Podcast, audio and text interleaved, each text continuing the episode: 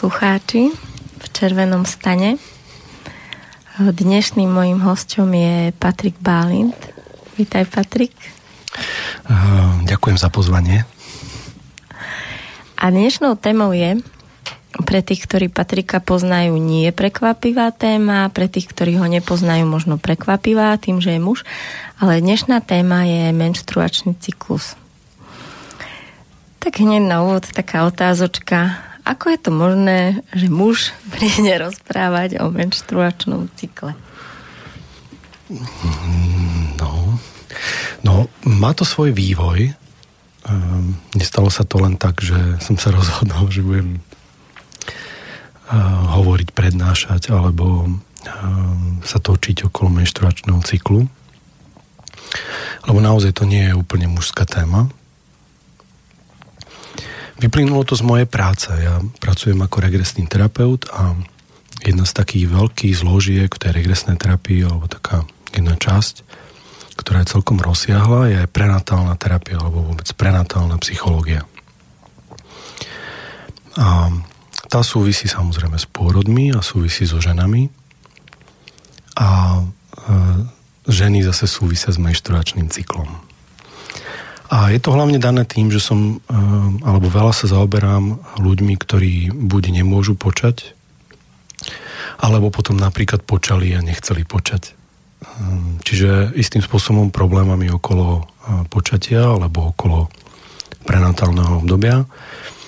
A ako náhle ideme do týchto tém, počatie, nejaká koncepcia, antikoncepcia a podobne, tak to súvisí veľmi s menštruačným cyklom. Ja som to veľmi rýchlo pochopil, že mu budem musieť rozumieť, ak chcem rozumieť tomu, čo sa vlastne v žene deje, nielen z psychologického hľadiska, ale hlavne z toho fyzického.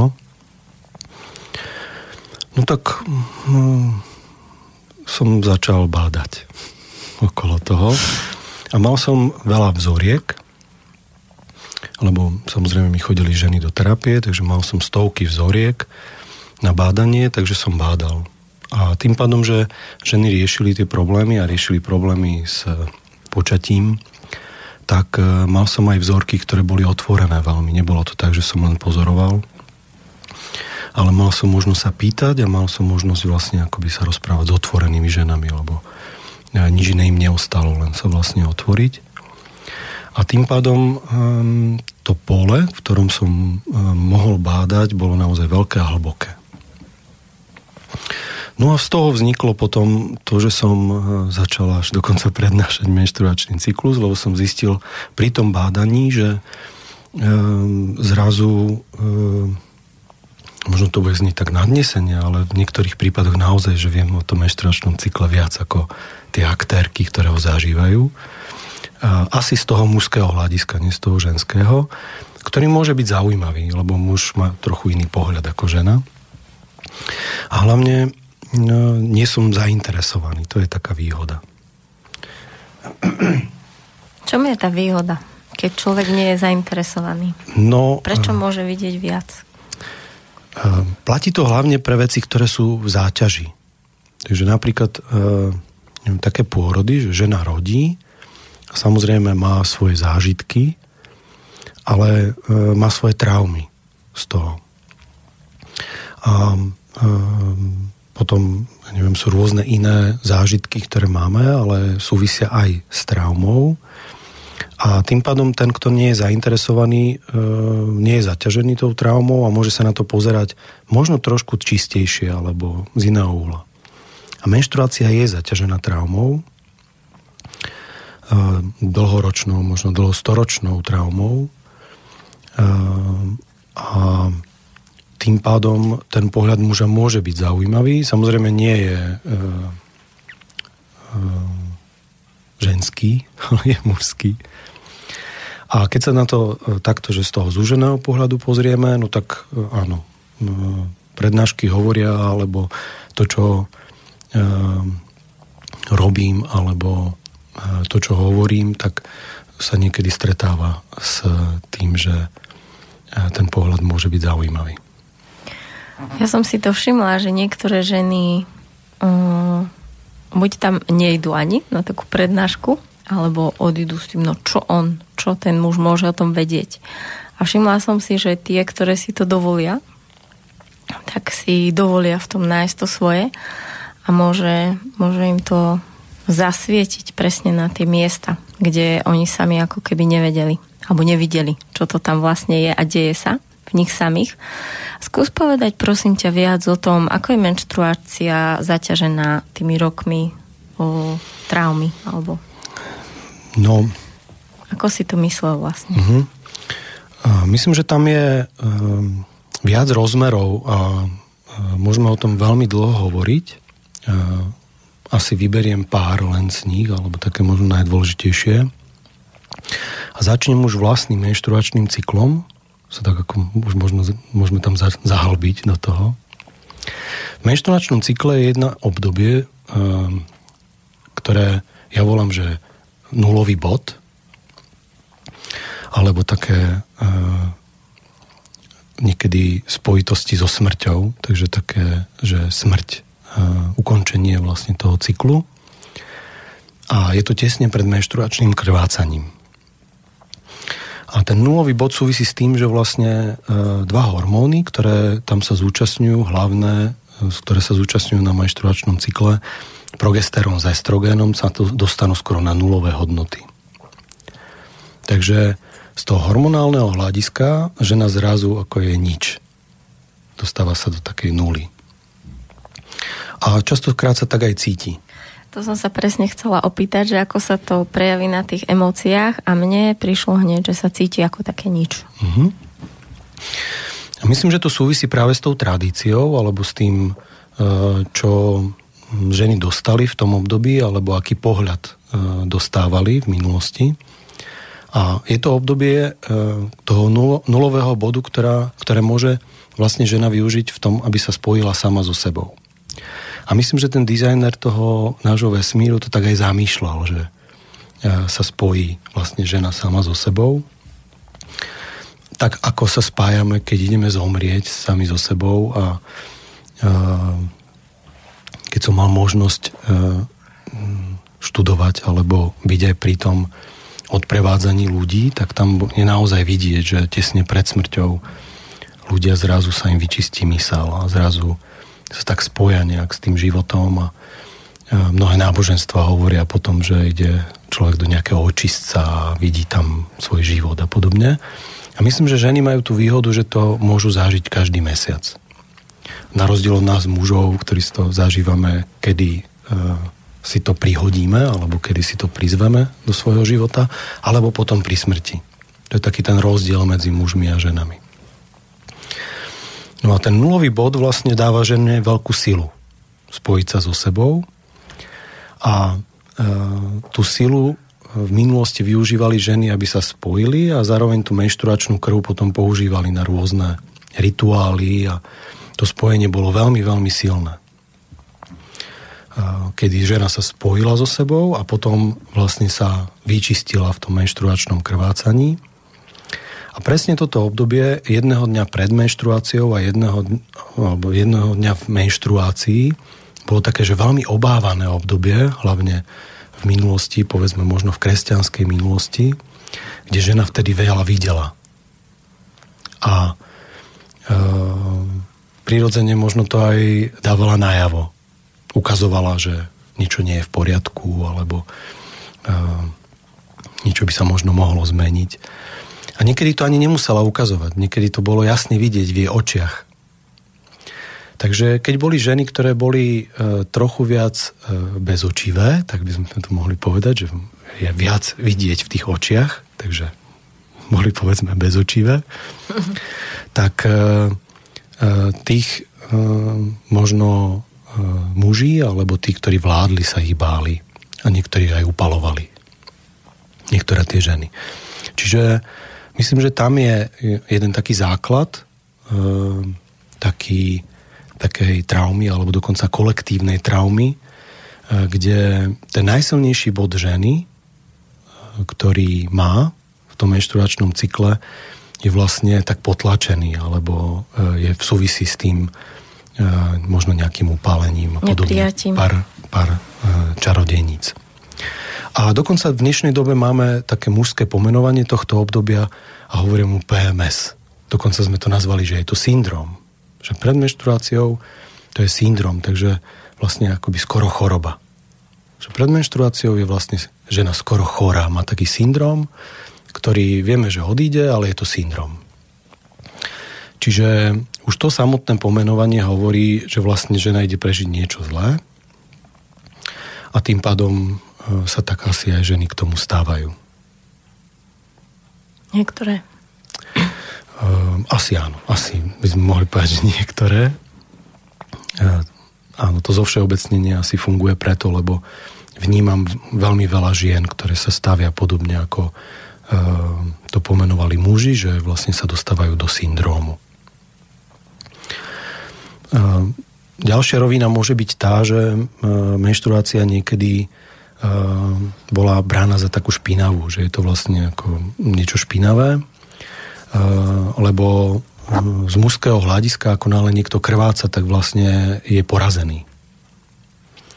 Takže... Zaujímavé. Tak ako mužský pohľad je taký, hej, keď ako je krv, tak sa niečo neurobilo dobre. Zaťali sme si do prsta, alebo aj pri práci, alebo v boji jednoducho prehral ten daný človek muž. A teraz zrazu mužský pohľad na ženu, ona krváca, tak vlastne prehrala.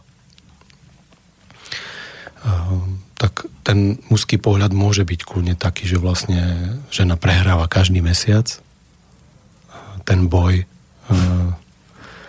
samej so sebou, alebo ako to nazvať. Takže tam môže byť ďalší taký pohľad, že menštruácia je vlastne špinavá a vlastne je to taký symbolom prehry. A naozaj sa stretávam v terapii s tým, že ženy majú tú tendenciu mať menštruáciu ako symbol prehry. Už zase je tu. A e, sú dokonca také e, hlášky od mám e, smerom k dievčatám, že už si zase chorá, alebo už zase si to dostala. E, takže naozaj sú tam také symboly ktoré by sme mohli na, nazvať, že prehra. No a keď každý mesiac niekto prehráva, tak samozrejme sa necíti asi dobré. Mm-hmm.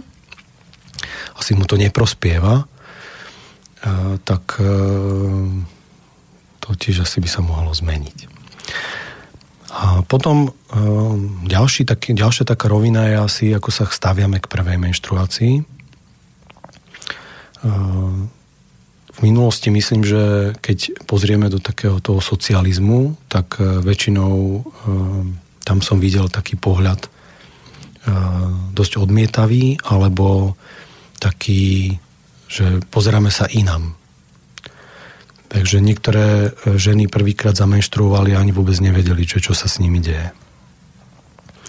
Momentálne sa to mení, väčšinou teraz vidím taký pohľad, že sa dáva veľký dôraz na prvú menštruáciu. Čiže sa dáva dôraz na prvé krvácanie, to je také akoby zaujímavé. A pokiaľ máme tam tú traumu z toho, že to je prehra, pokiaľ je tam e, trauma z toho, že tam je nejaké PMS, alebo že z minulosti na to nie je veľmi dobrý pohľad a pokiaľ sme to ešte nepreliečili a ešte tomu dáme takúto e, pozornosť, tak niekedy môžeme zopnúť práve tú kolektívnu traumu. Môžeme vlastne ju iniciovať a ju tak ako podporiť dokonca paradoxne. Hej, že urobíme pre mladú ženu oslavu jej prvé menštruácie a nemusíme si uvedomovať, že vlastne za ňou stoja všetky tie ženy a čarodejnice a všetky tie upálené. A, a že ona to nechce oslavovať. A ona to vlastne áno, nemusí chcieť oslavovať. A zároveň je to, menštruácia je uh, z môjho pohľadu taká, taký ako mužský princíp trochu. Aj hormonálne je to tak nastavené. Môžeme potom si o tom porozprávať neskôr keď budeme hovoriť možno o tých hormónoch a hĺbšie pôjdeme do menštruácie. Ale hlavne je to e, niečo, čo vidieť. Takže ten mužský princíp je jasný. E, keď žena menštruuje, je to vidieť. E, my muži sme nastavení na zrak, na rozdiel od žien, ktoré sú nastavené na cit. Takže je to taký mužský princíp vidieť. A e, dávať e, prvej menštruácii pozornosť vlastne tomu mužskému princípu ešte e, na vrchole patriarchálneho obdobia, kedy mužský princíp vládne, a ešte podporovať vlastne v žene tento mužský princíp, myslím si, že nie je až také vhodné. A, paradoxne to, čo ženy potrebujú a čo potrebujú vnímať a cítiť, tomu paradoxne nedávame pozornosť a to je ovulácia. A žena predtým, ako zamenštruuje, tak aj ovuluje. A e, každá žena vie, kedy menštruuje, ale je otázka, že či každá žena vie, kedy ovuluje. A ovulácia je pre ženu oveľa, oveľa dôležitejšia pre jej život, pre jej práve prípravu na intimitu alebo pre jej plánovanie rodičovstva. To je jedna z najdôležitejších vecí. Lebo keď žena vie, kedy má ovuláciu, tak môže vlastne veľmi voľne a slobodne narábať so svojou sexualitou, lebo v zásade vie, kedy počne a kedy nie, tak veľmi jednoducho povedané. No a ako by to teda malo vyzerať, o, keď máme dceru a vieme, že je v čase príchodu jej prvej menštruácie, takže ako asi to urobiť, aby sme vlastne niečo nepretlačili? Mm-hmm.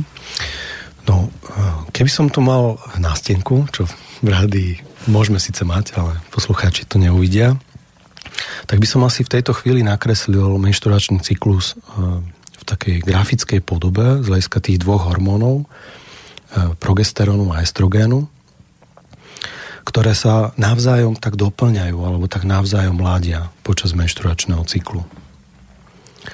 A počas ovulácie prichádza k vyrovnaniu tej hladiny estrogénu a progesterónu. To sa deje len dvakrát a to je tesne pred menštruáciou a to sú skoro v tých nulových hodnotách. A potom v ovulácii oni sa stretnú a majú vlastne rovnaké hodnoty v tele. A to je obdobie, kedy je žena e, zvláštna. Je veľmi zvláštna, je to len jeden deň v mesiaci, je taká pripravená počať, je veľmi krásna, ale zároveň keď to trošku preženiem, tak je taká bláznivá. Som si spomenula na seba, no dobre. Možno to nie je úplne vhodné slovo, ale... Celk, u mňa celkom, hej. Možno iného typu žien. Nie. A mladé ženy sú oveľa bláznivejšie ako tie staršie a keď e, pozorujeme mladú ženu, tak ona vlastne tie hladiny hormónov približuje pred prvou menštruáciou väčšinou trikrát predtým taká, mám takú skúsenosť, že sa tie hladiny hormónov priblížia, dokonca môže mať ovuláciu. A e, tam zase hrajú trochu iné hormóny, či sa to spustí, nespustí a tak, ale v zásade ten progesterón a estrogen sa dostane do vyrovnanej polohy a vtedy tá žena je taká, že nevie, čo so sebou trochu, lebo nevie, že či je vládne jeden alebo druhý, takže taká, ako, e, že musí si nájsť muža aby to tak vyrovnala. Hej? Tak preto je trochu bláznivá. Ale keď má pri sebe muža, tak je veľmi e, príjemná a taká e, možno až niekedy prítulná, ale musí mať toho muža, e, ktorého rešpektuje a ktorý jej dokáže doplniť to alebo ukázať, že e, môže kľudne blázniť, koľko chce a môže sa cítiť slobodná. A keď je toto dievčatko? No ešte? a teraz, keď je to dievčatko, tak tam môžeme vidieť naozaj pred prvou menštruáciou v ten jeden deň v mesiaci také bláznenie. A ako náhle to zaregistrujeme, čo je veľmi, veľmi vidieť, pokiaľ to trochu pozorujeme, tak môžeme na to ženu, tú mladú ženu aj upozorniť a pri druhej alebo potom tej tretej ovulácii dokonca môžeme urobiť nejakú párty. Bláznivú ideálne. Aby ona e, pochopila, že jednak môže blázniť, že to nie je nič e, čo je problematické, aj keď v našej spoločnosti blázniť asi není také jednoduché, lebo máme blázince, kde zatvárame ľudí, ktorí bláznia. Ale pokiaľ to tej žene uvoľníme a dáme jej tú možnosť, tak ona zrazu pochopí, že sa s ňou niečo deje. A že asi sa s ňou nie je niečo prirodzené, keď tomu dávame pozornosť. Ale ešte to nie je krvácanie, ešte to nie je niečo, čo predtým videla, že e, si brat, otec, máma porezali a robili okolo toho veľký taký povyk. Ale je to niečo, čo sa deje v nej vo vnútri. A ona naozaj niekedy, keď dáme pozornosť, cíti, že aha, tak niečo ju tlačí na pravej alebo ľavej strane, alebo ten vaječník sa zrazu citlivý, má rôzne ako iné prejavy, každá mladá žena má iné, ale niektoré sú podobné. Hej, že napríklad ten tlak v tých vaječníkoch tam je, alebo to bláznenie tam je. A keď pozorujeme a poznáme tú mladú ženu, tak naozaj môžeme vidieť, že aha, tak teraz to je. Teraz sa to stalo, lebo už, už sa to tak blíži a ono sa to udialo. A ona zrazu to pochopí a keď to pochopí a sa to podarí, tak potom tú menštruáciu ona očakáva s láskou alebo s radosťou, lebo vie, že aha, tak pokiaľ to vajíčko tam ide putovať a pôjde a pokiaľ vlastne tá maternica sa má na ňo pripraviť, tak áno, musí sa vlastne na nejak pripraviť na ňo a musí byť čistá, musí byť vlastne tá výstelka pekná a musí to vlastne byť také perinkové. A aby sa to udialo a aby sa to udialo každý mesiac, no tak musí byť perinka jasná. Ja, tak ako e, aspoň raz za mesiac si vyperieme postelné prádlo a máme veľmi e, príjemnú perinku a e, ja osobne milujem to, keď sa môžem do úplne čistého e, toho postelného prádla vlastne zabaliť. Tak myslím, že je to veľmi podobne, že to vajíčko tiež to miluje, keď tam sa môže zabaliť do takého čistého postelného prádla. A keď to takto tá žena pochopí, tá mladá žena, tak myslím, že aj tá menštruácia je trošku iná a hlavne tam e, možno sa zmierní tá trauma, ktorá tam niekde vysí a ktorá e, v tej žene, v tých bunkách ženských niekde sa nachádza. Mhm. Tak si môžeme dať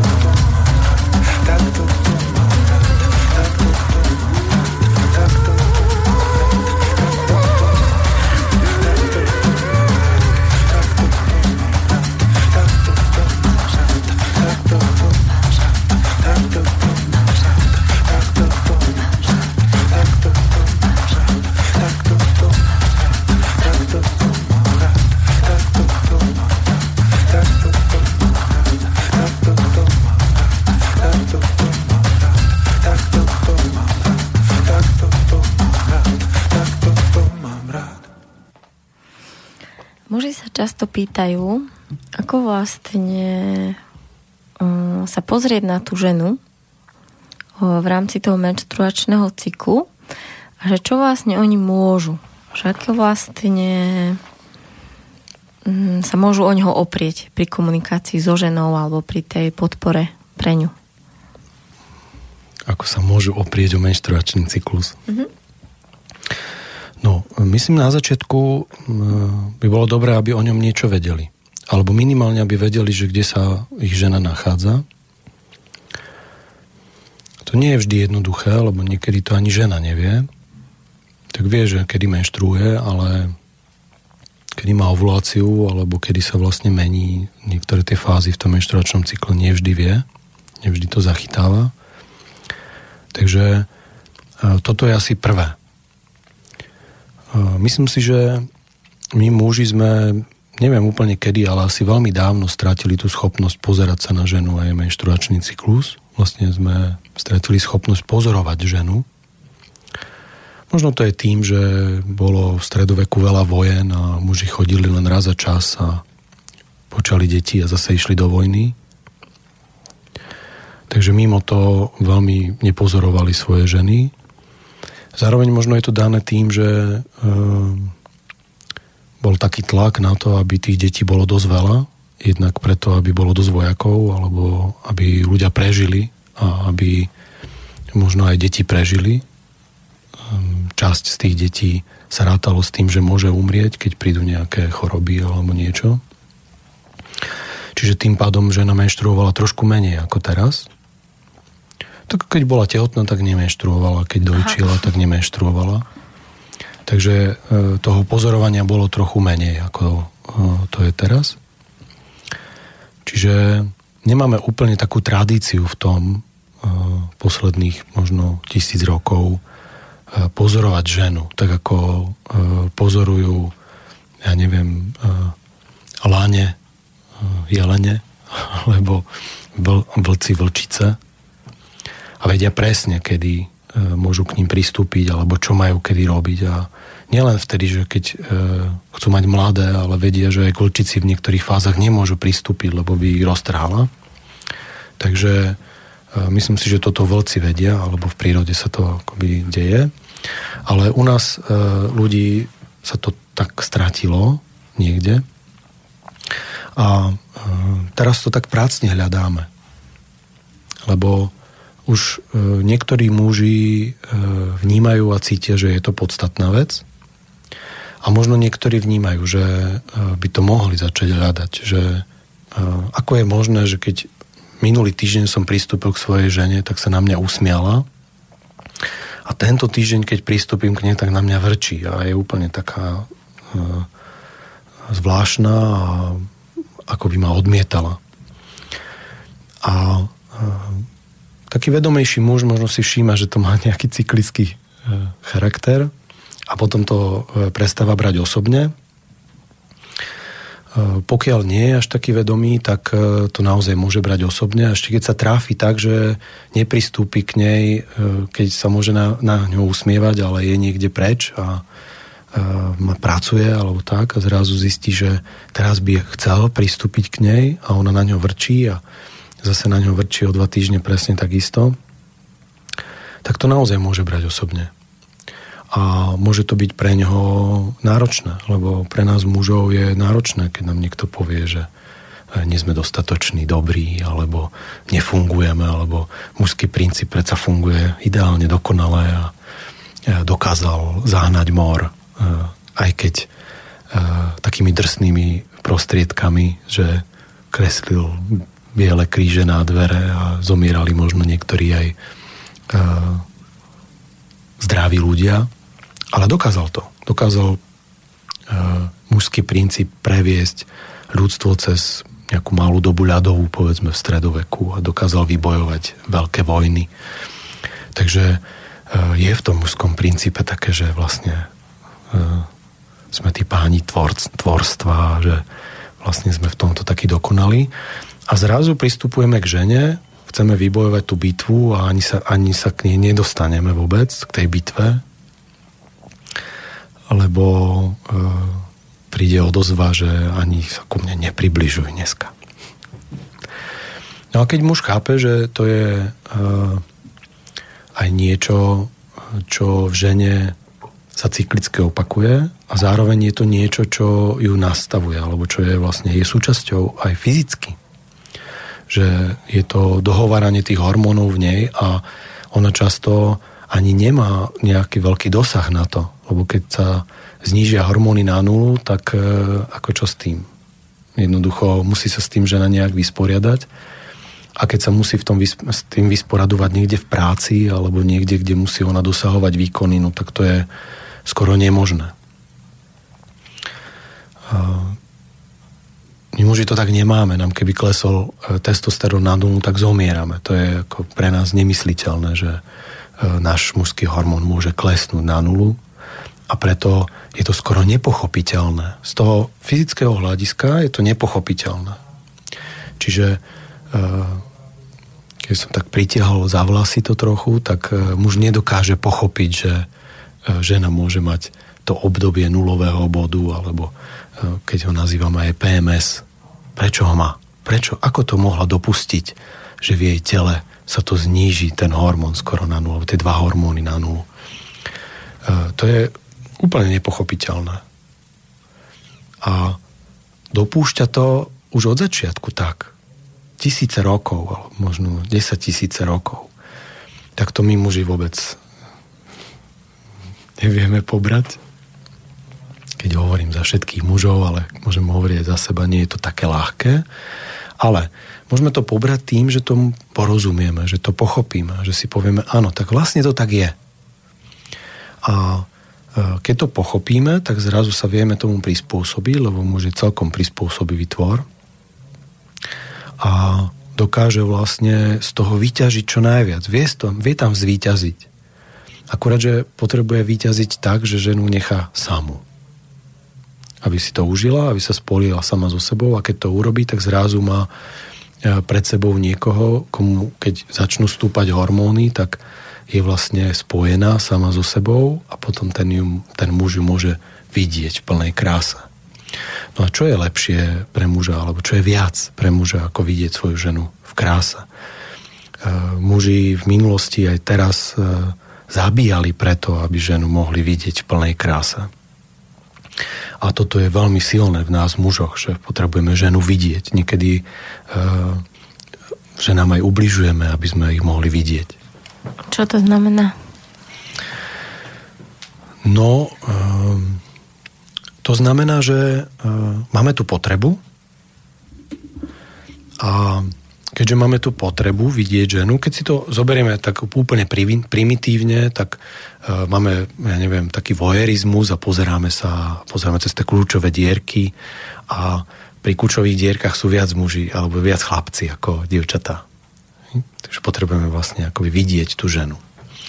A keď už ideme ďalej a ideme do možno väčšej hĺbky alebo ideme akoby viac k tej osobnosti a nie k tým pudom, tak e, potrebuje muž vidieť tú podstatu tej ženy. Potrebuje ju vlastne zliadnúť.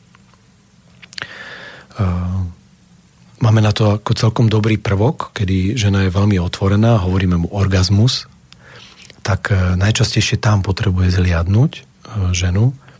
Takže muž urobí veľmi veľa preto, aby žena mohla mať orgazmus. Niekedy veľmi veľa urobí že ide skôr z práce napríklad, alebo tak. A rôzne iné veci.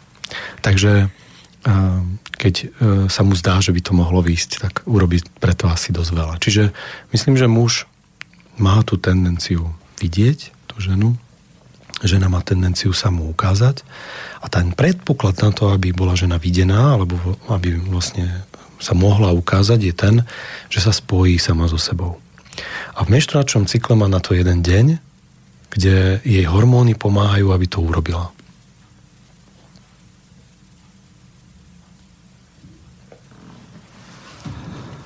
Tak poďme teraz si prejsť ten menštruačný cyklus, ako keby ten, takú mesačnú púť ženou. Čo sa vlastne deje? No, ja už som povedal, že tam sa dohovárajú dva hormóny. Estrogén a progesterón. A tam sa to dá vidieť na tých dvoch hormónoch. To je taký môj mužský pohľad, že uh, poďme sa pozrieť cez tabulky na to. Alebo cez grafy. Tie grafy nám to ukážu jasne.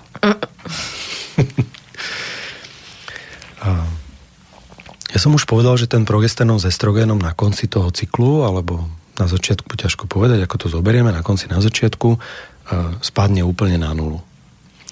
A tým pádom, že spadne na nulu, to je to obdobie nulového bodu a spustí sa ďalší nový proces v žene a vlastne žena sa začne čistiť a začne menštruačné krvácanie. A obidva tie hormóny začnú stúpať. A ja som hovoril, že menštruačné, menštruačné krvácanie je taký mužský princíp, alebo viac mužský. Preto ten mužskejší hormón v žene, to je ten estrogen, začne stúpať oveľa ostrejšie. Že on tam zrazu má veľ, väčšie hodnoty ako ten progesterón, ten stúpa oveľa pomalšie. Čiže keby sme mohli hovoriť o takom dohováraní sa tých hormónov, tak estrogén je ten, ktorý e, tam začne vládnuť e, na tom začiatku menštruačného cyklu alebo pri tom menštruačnom krvácaní. A estrogén je e, hormón, keď on vládne, tak e, je to taký e, ženský testosterón. Žena je taká, že silnejšia, je taká aktívnejšia. Ten hormón jej dáva takú tú mužskosť. Ale samozrejme v ženskom slova zmysle, takže nie je to testosterón, ale je to estrogen. Ale keď pozorujeme ženu, tak naozaj je aktívnejšia, urobí viac práce, je viac vonku, prsia aj zrazu, akoby sa dostávajú viac do popredia. Potom už vo vyšších hodnotách toho estrogénu. Môže byť iba, že niekedy v tých dňoch, ktoré práve popisuješ, takže sa nám tí muži zdajú taký ako málo? Že aj to by si mohol vybaviť, aj to, aj to? Lebo máme pocit, že no toho jasné. tak veľa zvládneme. Ako náhle e, ten estrogen sa dostáva do vysokých hodnôt, to je povedzme niekde v polovici cesty e, k ovulácii, takže tam nastáva vysoké hodnoty estrogénu, tak je žena taká, že veľmi mužská. A tak zase e, treba to brať s rezervou, hej, lebo ona nie je mužská, ale e, keď, ju, keď ju pozorujem, tak e, naozaj vyzerá trošku ako muž. Áno, môže byť, že je výkonná. A tým pádom sa porovnáva s tým testosterónom. A je to úplne prirodzené, príroda to dobre zariadila ona si potrebuje vybrať k sebe muža. Čiže potrebuje si vybrať takého, ktorý ten testosterón má dostatočný, alebo jej sa zdá, že je to dostatočný. A jej estrogen v tom pomáha. Takže áno, e, väčšinou všetkých, alebo väčšinu mužov vidí e, ako takých trošku neschopných, alebo e, snaží sa ich skúšať, aby jej ukázali, že či sú schopní. Takže sú tam možno také rôzne skúšky a dá sa povedať, že je to také obdobie lovu. Ale to už sa dostávame viac k tej ovulácii. Lebo na začiatku v tej e, menšturačnom krvácaní tam tie hladiny toho estrogenu nie sú také vysoké a spôsobujú len to, že sa žena čistí. Takže ide niečo znútra von a dostáva sa na von, do, do vonku. Ako náhle už je to tretí, štvrtý deň, zrazu už je von a zrazu už zistuje, že čo kde má urobiť, ako to má fungovať, e, kde ide loviť, hej, alebo tak naozaj je veľmi, veľmi aktívna a dostane sa von. Čiže vláda estrogénu trvá od začiatku toho menšturačného krvácania až po ovuláciu a má v niekde v strede svoj vrchol. E, keby som to nakreslil, tak to je taký prsník na, tej, e, na tom grafe. A naozaj tie prsníky sú veľmi dôležité. Vtedy žena je najkrajšia v tom celom období, alebo tie prsníky sú také vypeté a sú také, akože idú hľadať toho muža. E, žena má e, inú chôdzu v tom období, má iné prejavy v tom období, je oveľa viac vonku, čiže oveľa viac gestikuluje, oveľa viac nahrába s rukami, nahrába s nohami, nahrába s vlasmi, oveľa viac si hrábe do vlasov, oveľa viac vlastne sa dotýka sama seba v tom období. Je taká...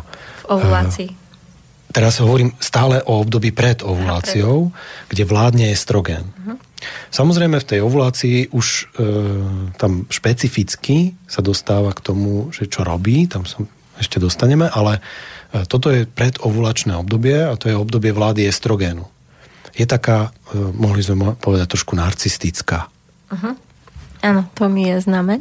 Mám takú otázku. Všimla som si, že niektoré ženy už keď dostanú menštruáciu, už pomaličky naozaj idú do tej sily a niektoré idú akože umrieť. Že vlastne v čom je rozdiel v tých ženách? Že niektorým robí tá menštruácia tak veľmi dobre už a niektorá, a práve, že sa dokážu mm-hmm. aj milovať, napríklad s mužmi, a niektorá nedokáže toho muža práve, že nemôže vtedy mm. ani pripustiť k sebe. Ja myslím, že to súvisí s tou traumou že norma- za normálnych okolností, keď sa pozrieme na hormóny, tak e, žena by mala dostávať silu. Mala by ju cítiť. Čiže malo by to byť tak, že z nuly ide na stovku za 3,5 sekundy. Hej, ako to vie Tesla. E, čiže e, žena naozaj akceleruje vtedy a e, mala by dostať možno taký až kopanec od toho vesmíru alebo od toho estrogénu a, a z istého pohľadu by to mala tak cítiť. Na tom grafe je to tak zadané. A, lebo ten estrogen ide veľmi prudko. Nikdy v, inom období tak prudko nejde hore. Čiže naozaj mal by byť taký e, že veľký impuls energetický a žena by sa mala relatívne cítiť dobre. Samozrejme, krváca, tak je to také zvláštne a môžeme tam polemizovať o tom, že či pri krvácaní sa má cítiť dobre, ale ako náhle nastane druhý deň menštruácie, kedy naozaj ten estrogen ide veľmi rýchlo hore, tak tam by sa naozaj mala cítiť dobre, keď sa pozerám na to čisto graficky. Keď sa pozerám na 100 žien, alebo na tisíc žien, alebo na niektoré ženy, ktoré mi aj chodia do terapie, tak to tak nie je. A je to zvláštne, lebo to nesúvisí s tým, čo vidím v grafe. A potom ale aj vysvetlenie, a myslím, že je to súčasťou toho, čo som hovoril, že ako náhle je žena zaťažená traumou a aj keby mala mať nejakú veľkú energiu alebo mala by dostať niečo, čo môže využiť, tak keď je zaťažená traumou, tak to niekedy môže byť problematické. Keď napríklad má niekto zlomenú nohu a dáme mu nejaký doping, to je jedno, niečo, kde by mohol behať, tak bude možno ešte viac smutnejší, ako keď e, e, akoby mu nepripomenieme to, že by mohol behať. Takže niekedy sa môže stať, že žena je dokonca akoby dvakrát frustrovanejšia, lebo dostane vlastne to niečo, ale zároveň je zaťažená tou traumou, tak tým pádom sa viac prejaví tá trauma a ona nie len, že e, krváca a vlastne prehráva, ale aj vlastne je frustrovaná z toho, lebo cíti, že malo by to byť inak. A áno, za normálnych okolností by na druhý alebo prvý, prvý nie ešte, lebo tam ešte sú nízke tie hodnoty, ale na druhý deň menštruácie e, si mala žena vyskúšať, že aká je silná. Takže áno, mala by vlastne akoby vyskúšať svoju sexualitu, nie preto, aby počala dieťa, ale preto, aby vlastne zistila, že aké to spojenie je, aké to spojenie má. A asi by bolo logické, že na druhý deň menštruácie si nájde nejakého muža, s ktorým to vyskúša. A u nás to je ale skoro až také nemysliteľné, že by sme povedali, že tak sexujme v menštruácii. Hej, to je také ako, že keby niekto povedal v telke, že to je najlepšie, to je pre ženu super, tak asi by sme sa pozerali na ňo divne. Ale keď sa pozrieme do grafov a pozrieme sa do toho, že ako by to mohlo vyzerať, tak zrazu nám vychádza, že by to malo tak byť. Že nie je to o tom, že žena chce počať, tam sú úplne iné sexuality alebo iný prístup k sexualite, ale žena má samozrejme v menštruačnom cykle aj iné nastavenia a v tej menštruácii alebo v menštruačnom krvácaní je to viac o nej. No len e, majme sex, keď je tam trauma. A e, dávajme tam vlastne ako nejakú ďalšiu energiu do toho a posilujme to. to väčšinou sa posíli len tá trauma. Takže nemyslím si, že je to úplne vhodné teraz hovoriť, že aké to je perfektné, lebo ženy si to môžu skúšať samozrejme, ale e, z istého pohľadu môžu skôr posilovať tú traumu, lebo my vieme sa potlačiť a povedať si, ha, veď tak niekto v rádii povedal, že to bude super, tak si to poďme vyskúšať a potom si povieme, no tak nebolo to až tak super, ale tak vyskúšame si to ešte raz a na piatý krát zrazu zistujeme, že... Dá sa. Síce sa, to, síce sa to dá, ale môže byť potvrdzovaná trauma a skôr sa tam rozbiehajú nejaké traumatické alebo posttraumatické e, problémy.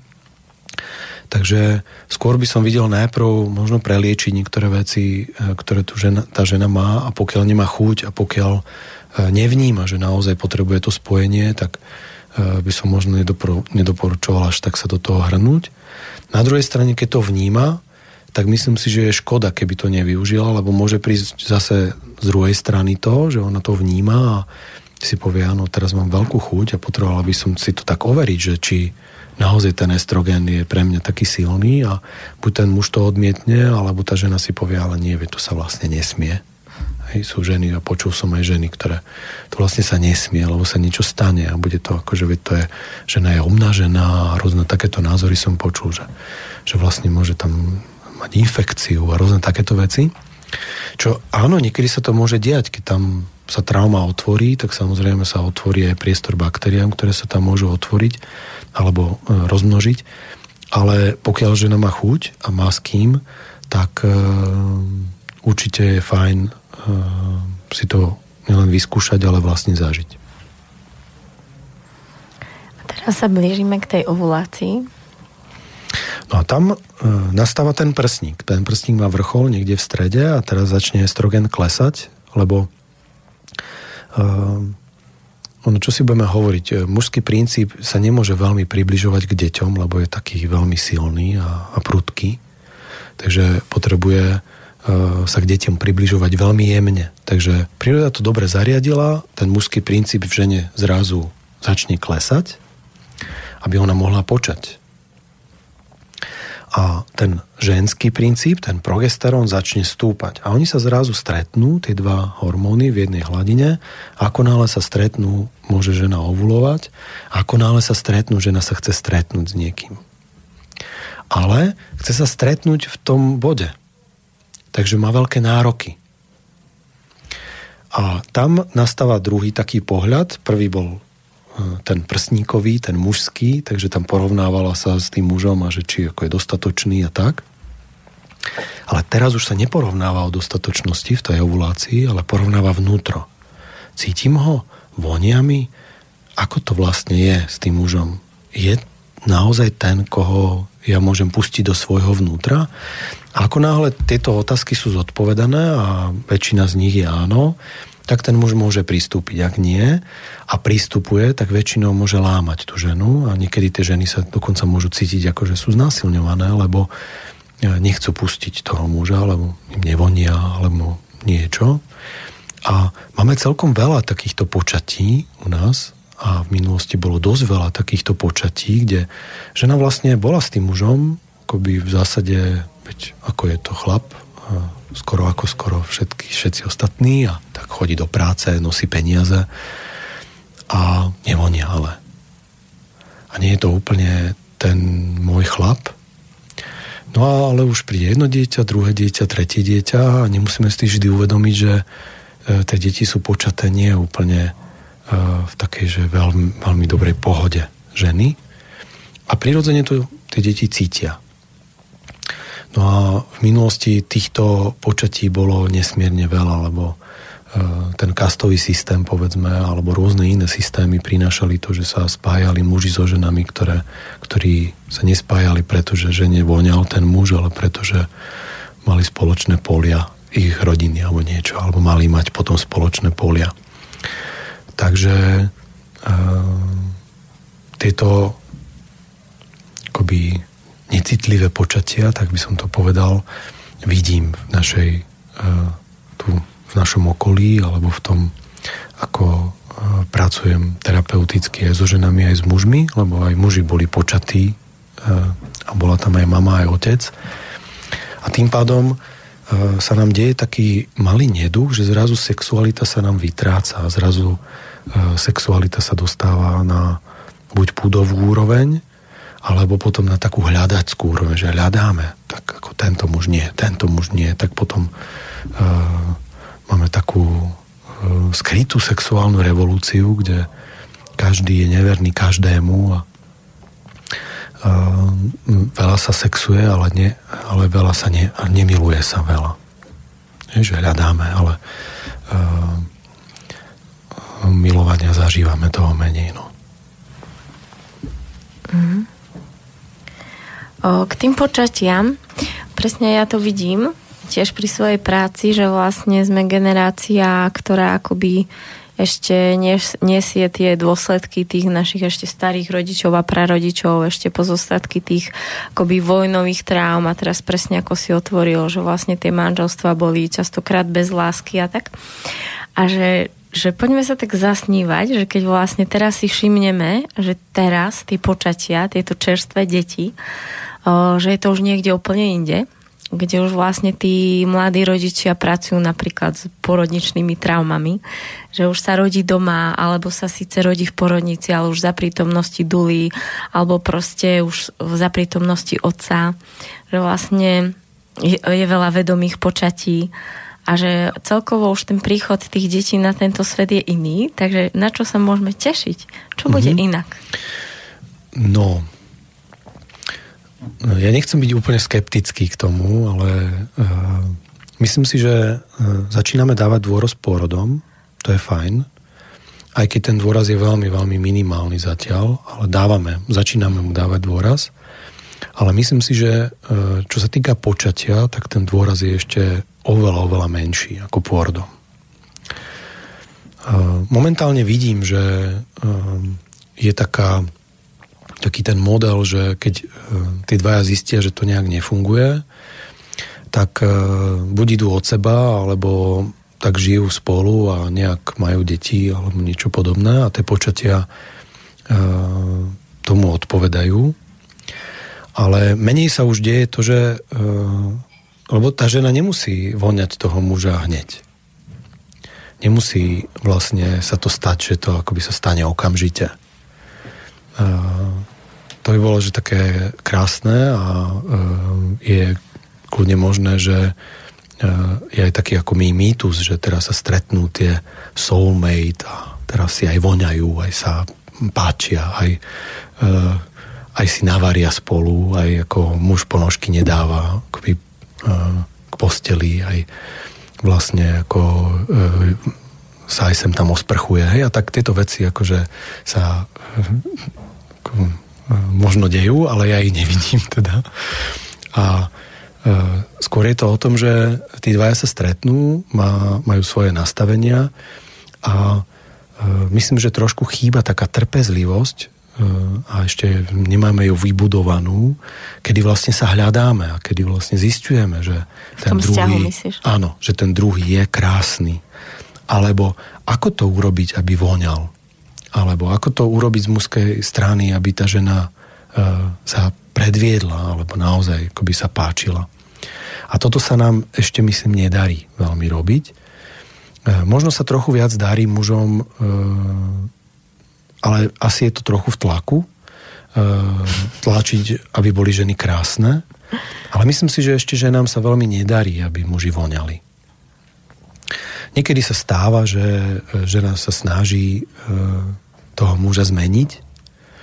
Ale nevždy si ženy uvedomujú, že to, čo muž je, e, čo vlastne mu dáva na jedlo, tak súvisí s tým, ako bude voňať.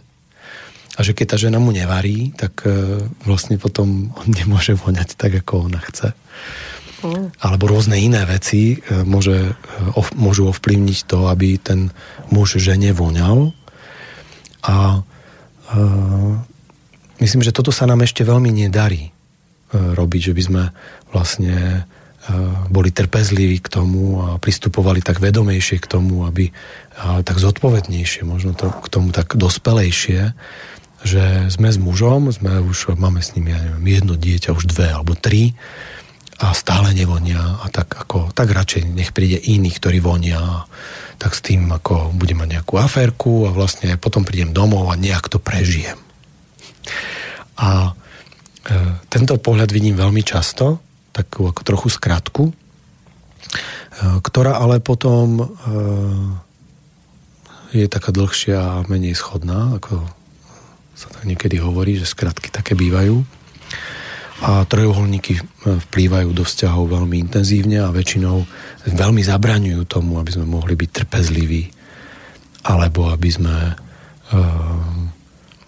mohli vidieť tú ženu v tej kráse a ženy mohli voňať toho muža e, v, jej, v jeho naozajstnom takom pachovom rozpoložení. Tak z toho mi prišlo, že by sme si mohli dať nejakú reláciu o tomto a otvoriť to. Lebo sa to tak, si to tak pekne iba načrtol, ale za tým je veľa toho, o čom sa dá hovoriť. O, takže vlastne tá moja otázka bola, že keď už vlastne sme takí vedomejší aj v, v tom prenatálnom období a vlastne pri tých porodoch, tak je jasné, že ešte to stále nie je dosť, lebo vlastne tie vzťahy nie sú také, ako by mohli byť, ale o, tie deti už musia, musia mať v sebe niečo inak. Minimálne tým, že neboli odležané v inkubátoroch alebo mm-hmm. na inej izbe plakali s ďalšími 10 bábetkami. Aby som nebol taký úplne pesimistický, tak určite uh, tam vnímam veľký posun za tých mojich 20 rokov, kedy uh, robím regresnú terapiu. Uh, vnímam posun aj v rodení, vnímam čiastočne posun aj v, v počatí, aj keď tam, hovorím, som trochu skeptický.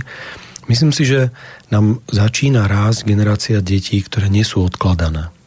Aj keď ešte stále väčšina detí e, v nemocniciach a v pôrodniciach odkladané sú, už nie sú odkladané, ale takým spôsobom, ako to bolo v minulosti, že žena nevidela niekoľko hodín svoje dieťa a to, že ho vidí, e, na to vplývala sestrička, ktorá ho doniesla a potom odniesla vtedy, keď sa jej to v zásade zdalo alebo si zmyslela. Takže to je taký ako dosť e, vojenský, vojenský a dosť nepríjemný systém, ktorý sme zažívali pred 40, 30, 20 rokmi ešte. Takže tie deti vlastne mohli byť so svojimi mamami len vtedy, keď niekto povedal, alebo niekto sa rozhodol. A to nás veľmi ovplyvňovalo. Separačná trauma je jedna z najsilnejších traum kolektívnych, ktoré tu máme. Nie vždy si to uvedomujeme. Alebo e, máme tu nejakú traumu, ale moc sa nerieši nemáme žiadnych separačných terapeutov alebo tak, máme chirurgov a máme psychiatrov, ale e, vieme, že a už sa o tom dosť diskutuje, že vlastne akoby e, ľudia sú sami a je veľa single ľudí a, a z tej separácie máme z rôzne e, problémy, ktoré bola, boli pri pôrode, ale moc sa to nespája ešte a nemáme nejakých separačných terapeutov. Ale toto sa mení a keď aj sa separujú deti, čo sa separujú, tak už sa nesa, neseparujú takým tvrdým spôsobom a väčšinou už mama je tá, ktorá povie, a doneste mi dieťa. Čo v minulosti nebolo až také možné a keď to povedala mama, tak povedala, a ešte nie sú dve hodiny, ešte až o dve hodiny bude jesť. A takže niekedy to bolo až také tvrdé. A teraz už to až tak nie je, čiže tá separačná trauma nie je taká intenzívna a zároveň je naozaj veľa detí, ktoré ju vôbec nezažili. Takže buď nám boli narodené doma, alebo boli narodené e, s pomocou či už dúly alebo niekoho, kto už si uvedomuje, že dieťa nemá odchádzať od mamy ani na sekundu. E, z prírody vieme, že keď to je také zvláštne, že aj naši lekári, pôrodníci sa učili, že nesmieme sa dieť z malého dotýkať a nesmieme ho brať od mamy. Hej, že keď to urobíme, tak mama ho odmietne. Že pri zvieratkách to vieme, ale pri ľuďoch nie. A uh, už sa to ale nie menej, už vlastne možno sme trošku vedomejší a vieme, že tí deti nemôžu odchádzať od nás a nemali by, hlavne keď sú malé a v 6. nedeli a po pôrode a v 6. nedeli by mali byť neustále s rodičmi a hlavne neustále s mamou. Takže um, toto sa posúva. Takže myslím si, že um, tá záťaž separačná, ktorú sme mali v minulosti, sa posúva a tá generácia detí je o niečo slobodnejšia. A už to aj vidíme, že deti sú také uh, viac lietajú, viac behajú, viac sú také uh, živšie. Niekedy tomu dávame rôzne prívlastky ako ADHD a rôzne takéto.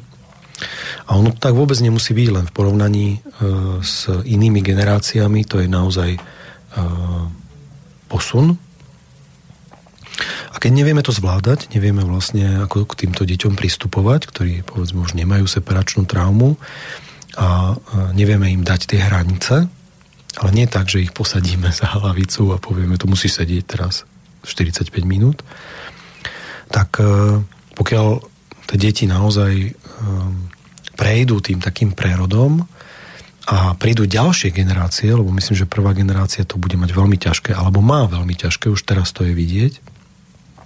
Aj prvá, druhá ešte generácia to bude mať veľmi ťažké, lebo tá predošlá generácia to tak nemala. A to je tá generácia, ktorá sa o nich stará, o tie deti. V škôlkach, v školách. A tí vôbec nerozumejú, že Mm-hmm. Tie deti sú v niektorej častiach, že prirodzené, že takto má byť, že takto majú lietať, takto majú behať, takto majú narážať do veci, tak sa majú stretávať s vecami a keď to dieťa nerobí, tak e, možno to nie je úplne dobré. Ale v minulosti to nerobilo, to dieťa, lebo bolo pod vplyvom traumy a radšej nenaražalo do ničoho, lebo už narazilo raz po, pôrode na e, postielku alebo na sestričku, ktorá jednoducho ho, eh, alebo to dieťa odnášala mm, a vlastne ako ich posilovala tú traumu každé dve hodiny. Takže chvíľu potrvá, myslím, kým tá prírodzenosť aj tých počatí, ktoré budú vedomejšie, aj tých pôrodov, ktoré budú vedomejšie, sa tak nápraví a dojdeme k takej slobodnejšej časti osobnosti.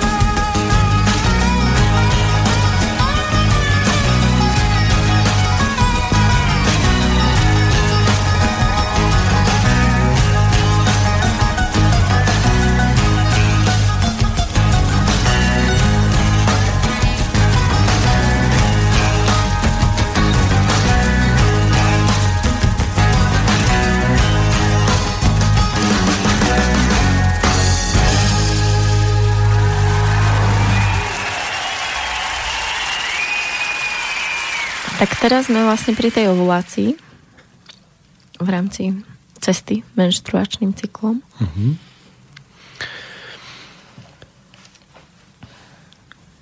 Ovulácia vlastne je spojenie toho estrogénu s progesterónom. Takže sa spojí v žene ten mužský a ženský princíp. A, a nastáva, ak počala, tak nastáva vlastne tehotenstvo. A ak nepočala, tak e, pokračuje menštruačný cyklus vlastne svojim ďalším obdobím. A to obdobie vlastne je poznačené alebo e, je pod nadvládou progesterónu. Takže ďalej pokračuje klesanie estrogénu a e, stúpanie progesterónu. Takže vlastne začne vládnuť ženský princíp v žene. Takže do ovulácie to bola polka menštruačného cyklu, povedzme na 14. deň. Žena zaovulovala, pokiaľ e, to funguje podľa honiniek alebo podľa tabuliek, tak je to povedzme 14. deň. A e, nastáva ďalších 14 dní v tom 28-dňovom cykle, až za, znova začne žena menštruovať. Takže v nej ten mužský princíp začne utíchavať, nie úplne, ale vlastne začne klesať. A ten mužský a ten ženský zrazu prevláda. Takže žena je citlivejšia, je ženskejšia, prsia zrazu sú rozložitejšie, nie sú také pevné, nie sú vlastne také ako vypeté jej telo je také mekšie, celé vlastne je také jemnejšie. Žena je na mužský dotyk oveľa citlivejšia. Keď som raz prednášal menštruačný cyklus, tak som hovoril, no tak v tej prvej fáze, vlastne v tej, v tej prvej veľkej fáze pred ovuláciou, tam sa môžeme ženy dotýkať je trošku prúčie, my muži, lebo má tam dosť estrogénu a zvládne to. A potom v tejto fáze už nie. A on sa prihlásil taký muž, no keby som toto vedel, že e, vlastne áno, to zažívam stále, že zrazu z tej dráčice a čertice sa stane nejaká taká zvláštna citlivka. A e, vždy som si myslel, hovoril, že to ja som na vine.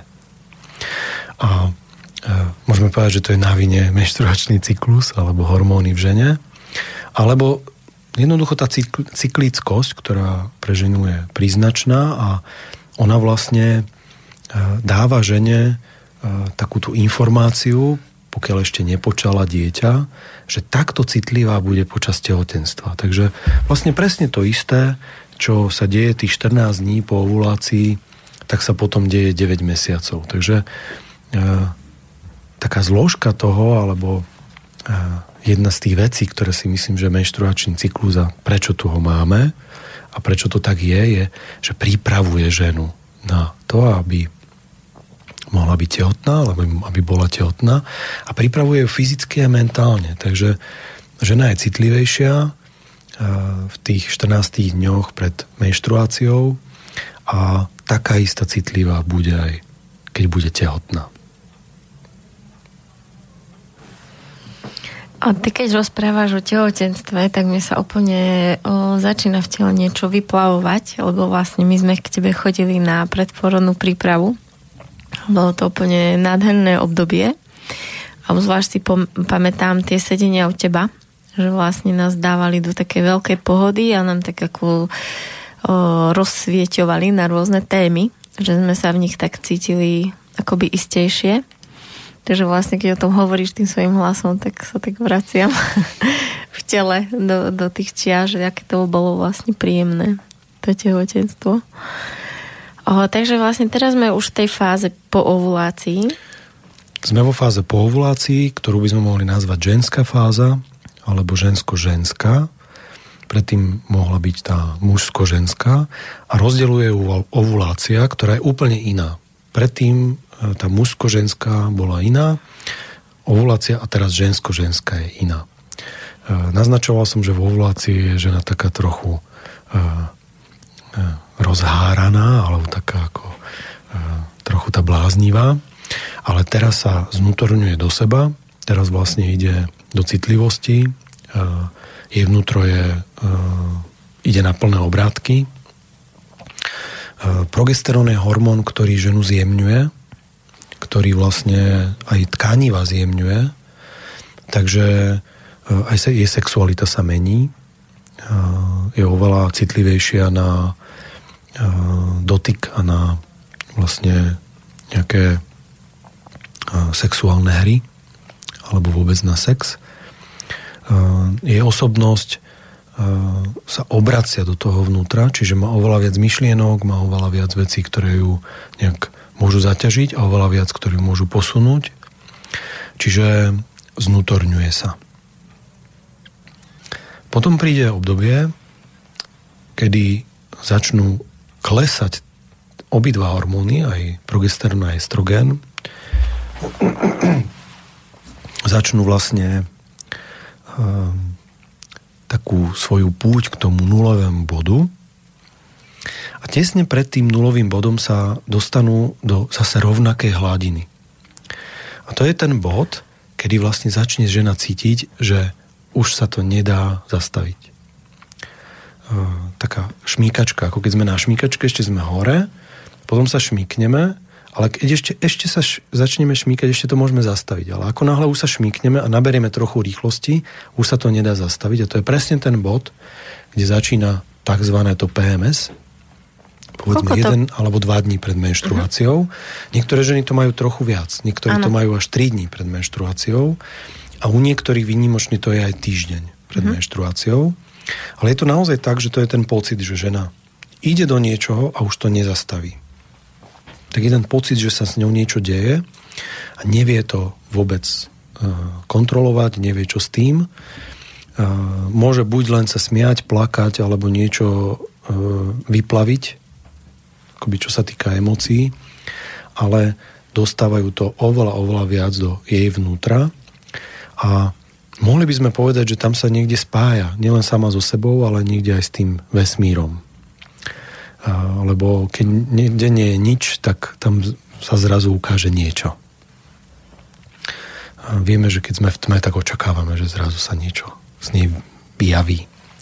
A, naozaj sa tam môže vyjaviť, pokiaľ žena dá tomu priestor. Takže ten nulový bod začína tako, takým bodom alebo pocitom, že s tým už žena nič neurobi. A tým končí to obdobie ženskosti a mohli by sme povedať, že začína obdobie smrti, nulového bodu, alebo takej ničoty, alebo ani mužské, mužského princípu, ani ženského princípu. A túto schopnosť, myslím, má len žena. A e, Myslím, že aj preto vznikali rôzne tie tlaky na ženy, lebo uh, mohli trochu muži závidieť. Uh, niekde v minulosti si muži osobovali uh, vykladanie uh, rôznych duchovných záležitostí a spojenia s Bohom a podobne. A že, ženy od toho dosť od, odtláčali a myslím, že bolo také skôr, že ženy sú tak na rodenie detí a muži sú na to, aby tie duchovné veci robili. Niekedy ženy mali zakázané čítať a nemohli čítať okrem iného a nielen voliť, ale aj čítať. A to bolo také zvláštne obdobie, kedy žena má tie knihy sama v sebe a dokáže si ich prečítať aj sama a muži si ich musia písať, alebo musíme si ich písať a musíme vlastne sa tak prácne dostávať k tým duchovným zákonitostiam, ku ktorým sa žena dostane veľmi rýchlo a vlastne priamo ale uh, nevždy to vie a nemáme veľmi tradíciu. A vedmi nám odišli a keď boli, tak väčšinou boli upálené.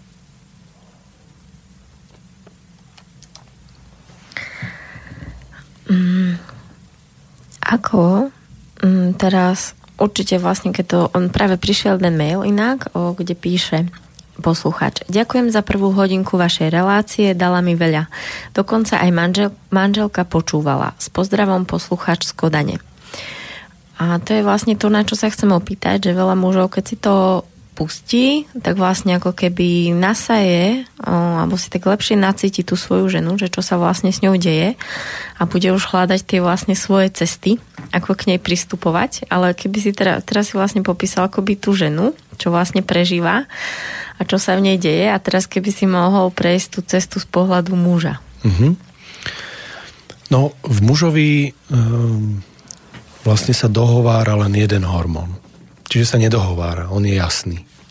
Voláme ho testosterón a e, je, ten, je to ten hormón, ktorý by sme mohli považovať za e, takého priateľa tých hormónov estrogenu a progesterónu. Čiže tak, ako sa to odohráva, lebo tých hormónov máme veľa v tele, ale keď si zoberieme menštruačný cyklus alebo prístup k žene, prístup k mužovi, prístup k deťom a prístup k takým tým životným veciam, tak estrogen s progesterónom veľmi ovplyvňuje ženu eh, a povedzme riadi ten menštruačný cyklus a testosterón ovplyvňuje muža v týchto veciach. Čiže keď si chceme vybrať ženu, tak ten testosterón hrá dosť veľkú rolu. V sexualite hrá dosť veľkú rolu. Keď pristupujeme k deťom, hrá dosť veľkú rolu. Čiže testosterón je ten hormón, o ktorom by sme mohli hovoriť, ako o hormóne, ktorý vlastne e, je pridružený k tomu, ale z, z mužskej časti. No a on samozrejme e, by tiež mal byť v istých hladinách, aby e, to fungovalo. Takže žena má estrogen s progesterónom v nejakých hladinách a muž má testosterón v nejakých hladinách.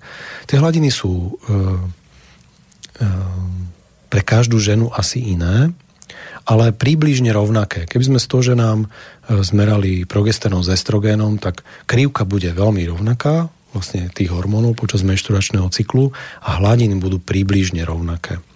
Ale budú sa líšiť. Niektoré ženy sú viac estrogénové a majú vlastne ten estrogénový tok silnejší a sú také muskejšie. Niektoré sú viac progesterónové. A ako náhle sú viac, tak väčšinou majú tú laťku trošku zvýšenú. A tieto ženy, ktoré majú trochu zvýšenú tú laťku tých hormónov progesterónu s estrogénom, budú zrejme vyhľadávať muža, ktorý má viac toho testosterónu, lebo budú potrebovať k sebe. A naopak, keď majú ženy trošku menšiu tú krivku alebo tých hormónov menej, tak budú vyhľadávať trochu menej testosterónového muža. A keby sme si pozreli tie krivky, tak obrazne by sme mohli povedať, že e, ideálny muž pre ženu je ten, ktorý má hladinu testosterónu presne tam, kde sa v ovulácii spájajú estrogen s progesterónom. Čiže e, vtedy tá žena a ten muž sa tak priblížia k sebe a majú rovnaké hladiny tých hormónov a zrazu si tak ladia. Ako náhle má muž viac testosterónu, tak e, na ženu vplýva tak, že môže ju potláčať alebo môže vlastne ju ako niekedy až akoby používať, neužívať a podobne. A zase keď má menej toho testosterónu, tak pre ženu môže byť taký neatraktívny. A testosterón e, u muža e, má tiež svoje krivky, e, čiže on tak akoby stúpa, klesa, stúpa, klesa, je taký tiež také sinusoide, ale v oveľa menšej ako u estrogénu a progesterónu ženy. Ale takisto vlastne už tie tri hormóny sa dohovárajú. Žena, ktorá je v prvej fáze, povedzme v tej mužskej, v tej estrogénovej, tak bude potrebovať, aby muž bol tiež v tej testosterónovej trošku vyššie aby vlastne ukázal, že je mužný a že je schopný. A, takže e, bude e, očakávať od muža, že toho testosterónu bude mať viac. A muž pokiaľ vie, že e, žena je práve v tejto fáze, no tak môže toho testosterónu si tam akoby pridať, lebo na rozdiel od ženy, ten estrogen s progesterónom nie je veľmi ovplyvniteľný vôľou, tak testosterón celkom áno. Tak ako by ako by to mohol ovplyvniť vlastne? Tak e, testosterón e, ovplyvňuje výkon, ovplyvňuje e, tie veci, ktoré má muž rád, ovplyvňuje to, e, čo ten muž vlastne vytvára, čo robí, takže napríklad tvorivosť ovplyvňuje testosterón. A e, pokiaľ vie, že jeho žena je v tejto fáze, tak môže vlastne byť oveľa viac tvorivejší. A istým spôsobom by mal byť tvorivejší, alebo mal by byť výkonnejší, alebo mal by byť taký akoby pevnejší. A ako náhle taký je, tak jeho žena e, je spokojnejšia. Zase žena môže vedieť, že pokiaľ e, bude v tejto fáze chodiť viac nahá okolo neho, tak ten testosterón mu bude viac stúpať a tým pádom môže ona sama ovplyvniť to, že e, bude sa jej muž páčiť, lebo bude vlastne akoby oveľa viac e, testoster- testosteronovejší. A na druhej strane, pokiaľ prejdeme tú ovuláciu a dostaneme sa do tej fázy ženskej, tak tam muž, pokiaľ e, by chcel ladiť so svojou ženou, tak by mal byť menej trošku tvorivý, mal by byť menej invazívny, menej tvrdší a možno by mal si vyhľadávať veci, ktoré sú aj pre ňo také vnútornejšie a tým pádom bude ladiť s tou ženou a žena by mohla e, zase akoby menej chodiť e, okolo neho nahá, aby ako ne, nevy, e, vyvolávala vlastne ten testosterón a tým pádom sa môžu takto ladiť. A môže to byť veľmi, veľmi jemné. Mm, nemusíme hovoriť o tom, že teraz muž musí niečo robiť, lebo to pre náš mužov nie je až také ľahké. Teraz si to dva týždne budeš robiť toto, dva týždne toto a bude to super.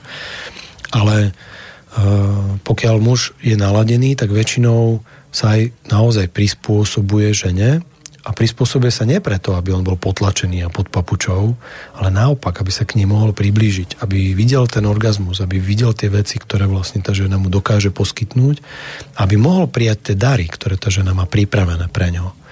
A v estrogenovej časti bude úplne iný orgazmus ako v progesteronovej a keď muž sa bude rovnako chovať v jednej aj v druhej časti, tak v jednej časti orgazmu so ženou nezažije.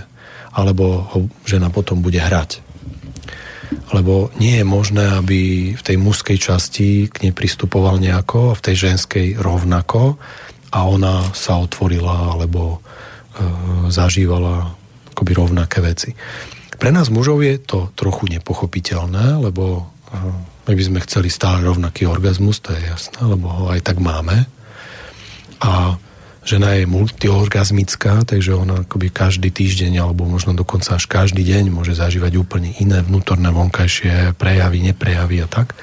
Pláče, kriky, rôzne iné, rôzne takéto, ale tiež to nemáme veľmi v našej tradícii, že e, žena má orgazmus, potom sa rozplače a musí hovoriť, tak to je rôzne, to je, asi som jej ublížil. A keby naozaj sa pýtali jej vnútra, tak by mohol pochopiť, že to je presne ten orgazmus, ktorý má byť pláčový, hej, má byť vlastne smutný. Lebo smutok nemusí byť vždy nepríjemná alebo negatívna emócia, ale tým, že vychádza, tak môže byť vlastne liečivý. Byť veľmi liečivý. A nielen pre ženu, ale aj pre muža. A eh, ten orgazmus v tej časti ženskej málo kedy je v nejakých obrovských krikoch a obrovských nejakých otvoreniach a e, v takom, ako, e, čo my muži máme radi, keď to tak jasne vidno, tak to potom ako e, nemusíme polemizovať nad tým, či to bolo, nebolo. Tak toto je veľmi veselé, pretože teraz mi to presne dochádza, že naozaj mám niekedy hlasný orgazmus a niekedy môže prebehnúť iba ak som ticho. Je to, ano, je to tak. Ah, takže je to takto, ok, ďakujem. Mám tu ďalšiu otázku, mm, že čo žena, ktorá tvrdí, že sa cíti v rámci menštruačného cyklu stále rovnako? Mm-hmm. No, ja myslím, že tam sú také zase dve roviny. Jedna rovina je tá, že môže byť e, ovplyvnená traumou. A keď máme traumu, tak e, je ideálne si láhnuť do postela a nič nerobiť. Čiže ideálne je, aby bolo to všetko rovnako. E, lebo to potom môže z istého pohľadu liečiť traumu. Hej, že to máme inštinktívne zadané, e, je, máme problém, zavrime sa a nerobme nič. A je to bezpečné. Je to veľmi bezpečné. Čiže vlastne ten rovnaký pocit počas toho mesiaca môže súvisieť s tým, že žena naozaj je pod istou traumou. A nemusí to byť, že veľmi veľká trauma. Stačí, že naozaj ju niekde cíti a hovorí si tak, nebudem radšej nič cítiť, lebo to, keď budem cítiť, tak bude mi to ešte viac pripomínať, tú traumu. To je jedna taká rovina. Druhá rovina je tá, že ženy sú momentálne dosť pod vplyvom rôznych antikoncepčných metód, hlavne hormonálnych, tak tamto naladenie tej hormonálky je úplne presné a jasné a tam tie hormóny sú vlastne tak dané, že žena buď je muž, to je tá estrogénová hormonálka, alebo je väčšine tehotná, to je tá progesterónová. Takže tým pádom je stále naladená, dá sa povedať rovnako, aj pod rovnakými hormónmi. A potom je ešte e, ďalšia vec, ktorá môže prispievať, že tie progesterón s estrogénom sú veľmi, veľmi blízko seba. Že vlastne tak je žena naladená, že nemajú takú vzdialenosť od seba, kde by bolo jasne vidieť, že teraz je tá aktívna a teraz je tá pasívna. Keď sú tak bližšie k sebe, čiže tie sa tak stlačia k sebe, tie hormóny z rôznych dôvodov, niekedy z traumy, niekedy proste len tak, že uh, neviem, žena uh, nepoznala otca, alebo poznala, ale stále je v práci a uh, žila len s mamou a videla len jeden princíp, tak tie hormóny sa tak sploštili a zrazu necíti ich rozdiel. On tam je, ale je veľmi malý, takže necíti ani ho neprejavuje. Hm. Mm, veľmi zaujímavé je to ešte tá téma tej antikoncepcie. Môžeš o tom mm-hmm. prosím povedať viac? Tak e, my sme mali niekde v 80 možno ešte v 70 rokoch boom, veľký boom antikoncepcie hormonálnej Predtým bol boom e, antikoncepcie potratovej. Že vlastne e, v 70. rokoch e, bolo veľmi veľa, ak nie väčšina žien zažila umelé prerušenie tehotenstva a bralo sa to ako antikoncepčná metóda. A postupne sa zisťovalo, že to nie je veľmi vhodné a že to asi nie je úplne vhodná antikoncepčná metóda. A Ehm, lekárska obec alebo tá farmaceutická obec prišla s, s geniálnym riešením a to je hormonálna antikoncepcia, ktorá má nad 90% ehm, úspešnosť, takže vlastne žena môže v podstate žiť náplno sexuálny život a ehm, nemusí sa báť, že otehotne. Nejaká pravdepodobnosť tam je, ale nie je vysoká. Takže bol tam, že obrovský boom ale v tých 70 rokoch to boli, alebo v 80 rokoch to boli veľké dávky hormonálnej antikoncepcie, veľké dávky hormónov. Tam sa zrazu zistilo, že to nie je úplne vhodné, lebo ženy majú zrazu problémy a majú problémy s cievami a rôzne iné. A najväčšie problémy sa vlastne ukázali v prežívaní ženy, lebo zrazu e, tá žena e, nebola prirodzene tehotná, čiže nemala v sebe dieťa, ale hormonálka ju tak nastavila.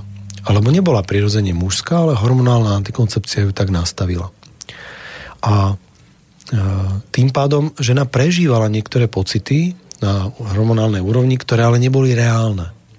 Takže zrazu máme generáciu žien, ktoré nie sú reálne. Keď sa pozrieme na generáciu 80. rokov, 90. rokov, alebo teraz potom na prelome tisíc ročí, tak máme rôzne také ženské hnutia, ktoré e, sú naozaj z môjho pohľadu výplodom akoby tejto generácie a o ktorých môžeme hovoriť, že to sú nereálne. Že rôzne uh, také akoby hnutia feministické alebo rôzne opačné zase a rôzne také ako ženské hnutia, ktoré na prvý pohľad si hovoríme, že to je moc, hej, že to je akože za hranou a že sú nereálne, že majú nereálne požiadavky, nereálne videnia. A nemyslím si, že to je len uh, otázka hormonálnej antikoncepcie, ale myslím, že zohrala veľkú rolu v ženskom uh, ponímaní alebo v ženskom hnutí, kde zrazu veľká generácia žien sa umelo nastavila na niečo, čo nebolo prirodzené. A samozrejme to musí byť výsledok z toho a e, trochu vidím ten výsledok, že vlastne niektoré veci sú naozaj umelé. A keď vidíme ženy napríklad v politike alebo vo vysokých funkciách alebo podobne, tak väčšinou je to veľmi extrémne. Že e, málo kedy stretneme vo vysokej funkcii ženu, ktorá je že veľmi reálna. Že naozaj ne, neubieha niekam do extrémov A to nemyslím, že musela brať hormonálnu antikoncepciu, myslím to skôr z takého kolektívneho hľadiska, že tá generácia žien, e, ktorá veľmi vo veľkom počte brala alebo berie hormonálnu antikoncepciu, samozrejme mení všeobecne ženskosť e, v spoločnosti a môže tam byť istý posun. Momentálne zažívame pokles hormonálnej antikoncepcie s takým strachom lekárov, e, že začne znova taká tá potratová politika žien, že hormonálka bude nahradená potratovou e, antikoncepciou, ale nedieje sa to našťastie, nevieme ešte, e, to, sú, to je pár rokov, kde zažíva hormonálna antikoncepcia po, pokles v svojom že prí, príjmaní ženami a je to asi prírodzené. Už vieme a už máme štúdie, že hormonálna, hormonálna antikoncepcia úplne odpíše čuch žene, čiže to pre ňu podstatné, aby si vybrala správneho partnera, tak vlastne uh, klesne uh, na minimum. Uh, potom, keď vysadí hormonálnu antikoncepciu, zrazu zistí, že ten muž nevonia a teraz je pred rozhodnutím, že či s ním bude žiť alebo nebude. A Okrem samozrejme takých tých vecí, ktoré sú um, dané ako niektoré vedľajšie účinky hormonálnej antikoncepcie. Takže všetko to, čo prináša, to sú tie benefity uh, v podobe uh, voľnej sexuality, zase samozrejme na druhej strane berie. No a keďže to berie hlavne žene, tak uh, výhodne z toho vychádza hlavne muž, a zase sme pri tom, kde e, mali sme tu 2000 rokov vlády muža, kedy e, všetky výhody väčšinou e, si prisudzoval muž. A máme také obdobie v tej intimite a v tej sexualite, kde pre muža je to veľmi akoby, príjemné a veľmi také ako slobodné. Ale postupne aj muž zistuje, že po niekoľkých mesiacov brania hormonálne antikoncepcie uh, už akoby z tej ženy sa stáva také trochu meso E, že zrazu tam stráca tú svoju iskru, tá stráca tú svoju osobnosť a zrazu tie hormóny nastavia na nejaký stav, ktorý je e, nemenný. Takže keď tomu mužovi to vyhovuje to meso, tak ako môže sa tešiť, ale postupne väčšinou zistí, že to nevyhovuje, že on potrebuje tú ženu vidieť, potrebuje vidieť jej vnútro. A cez hormonálku sa tam nie vždy dostane.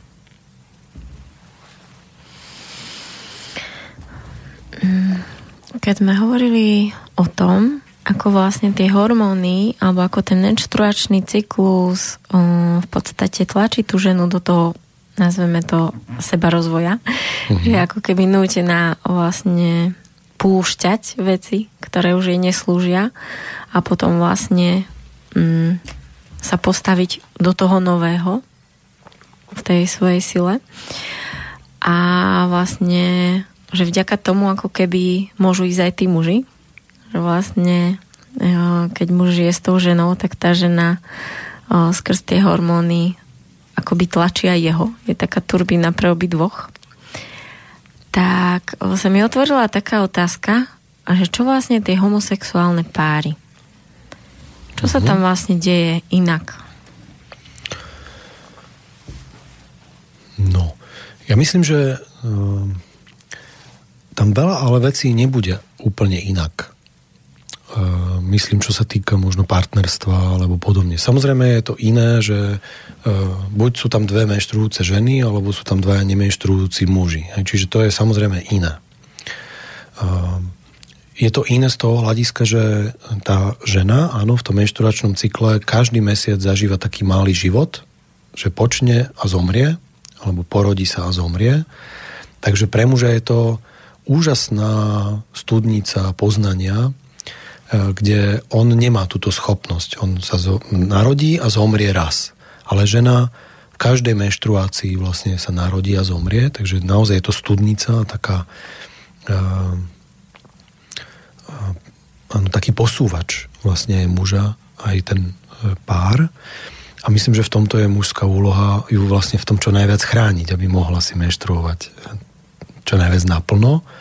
A, takže to by som tak videl tak čisto egoisticky, že keď žena bude chránená a bude si to naplno menštruovať, tak muž sa najviac dozvie a najviac uvidí. A áno, pokiaľ menštruujú dve ženy, tak uh, oni musia nejak zladiť tie menštruačné cykly a, ne, a nemajú to doplnenie. Ale v každom z nás je aj žena, aj muž. Čiže uh, vidíme, že aj v tom menštruačnom cykle sa odráža vlastne ten mužsko-ženský princíp.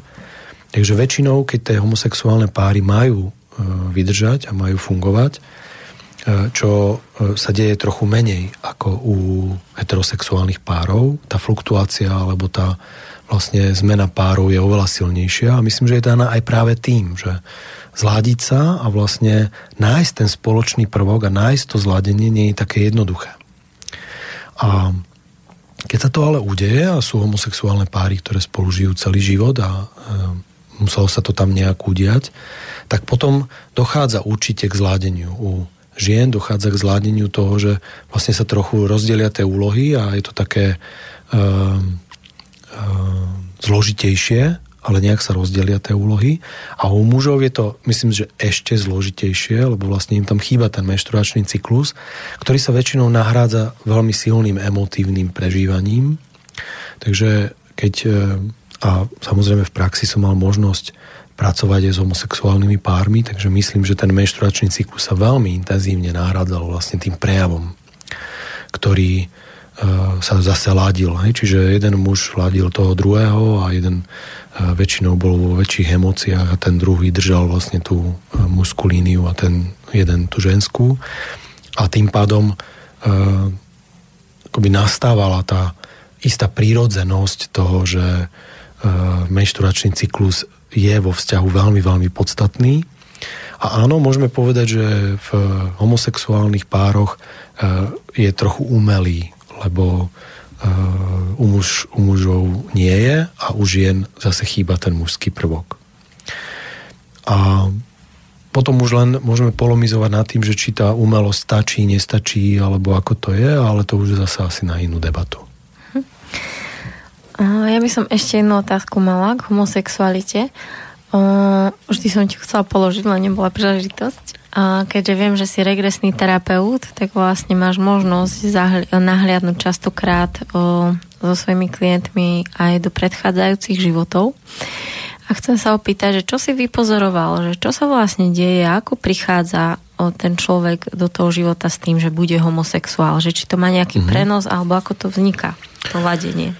Ja myslím, že tam je ehm, zase viacero rovín. Nedá sa povedať, že homosexuál vzniká takýmto spôsobom, alebo vôbec je otázka, že či môžeme hovoriť o tom, že nejak vzniká. Hej, že to je, už by som povedal, že je možno taká trochu dehonestácia. Vzniká to ladenie, som myslel. Áno, áno, chápem.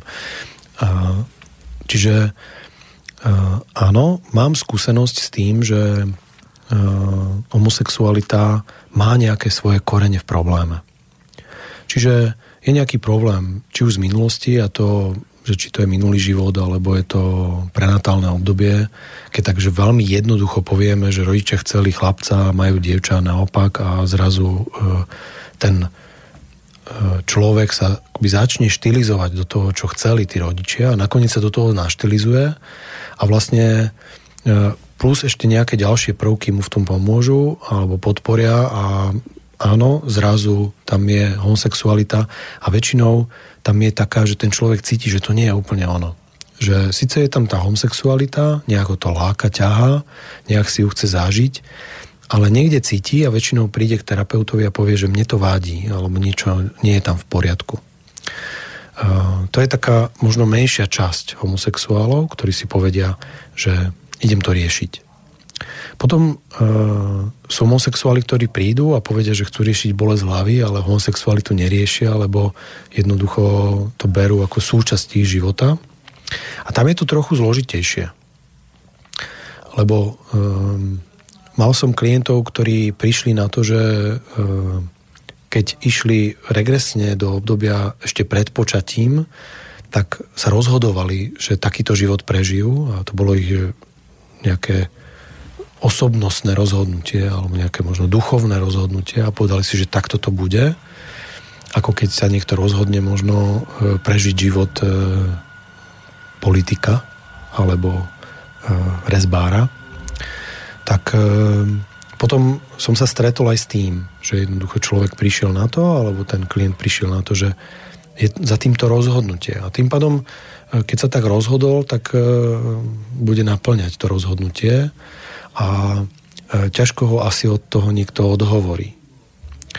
A myslím, že tretia skupina je niečo tak medzi, že tá duša si povedala, že čo keby som si to tak vyskúšala, hej, tak ako keď si niekto hovorí, že čo si idem skúšať na základnej škole, tak neviem ešte. Ale môžem aj to. Ale o dva roky môžem aj to. A o tri roky môžem aj to. A e, potom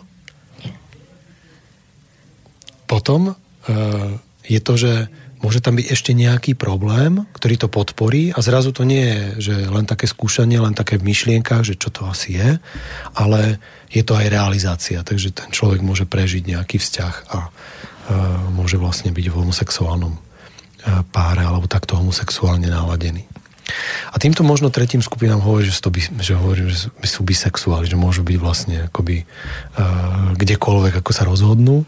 Uh, mimochodom, tá štúdia, ktorá hovorí, že máme medzi sebou 4% homosexuálov, tak tá štúdia vlastne bola išla ďalej a ona nehovorila len o 4% sexu, homosexuálnom, akoby homosexuálnej populácii, ale hovorila o tom, že 4% sú čisté hetero a medzi tým tých 92% sú bisexuáli, takže sa môžu rozhodnúť.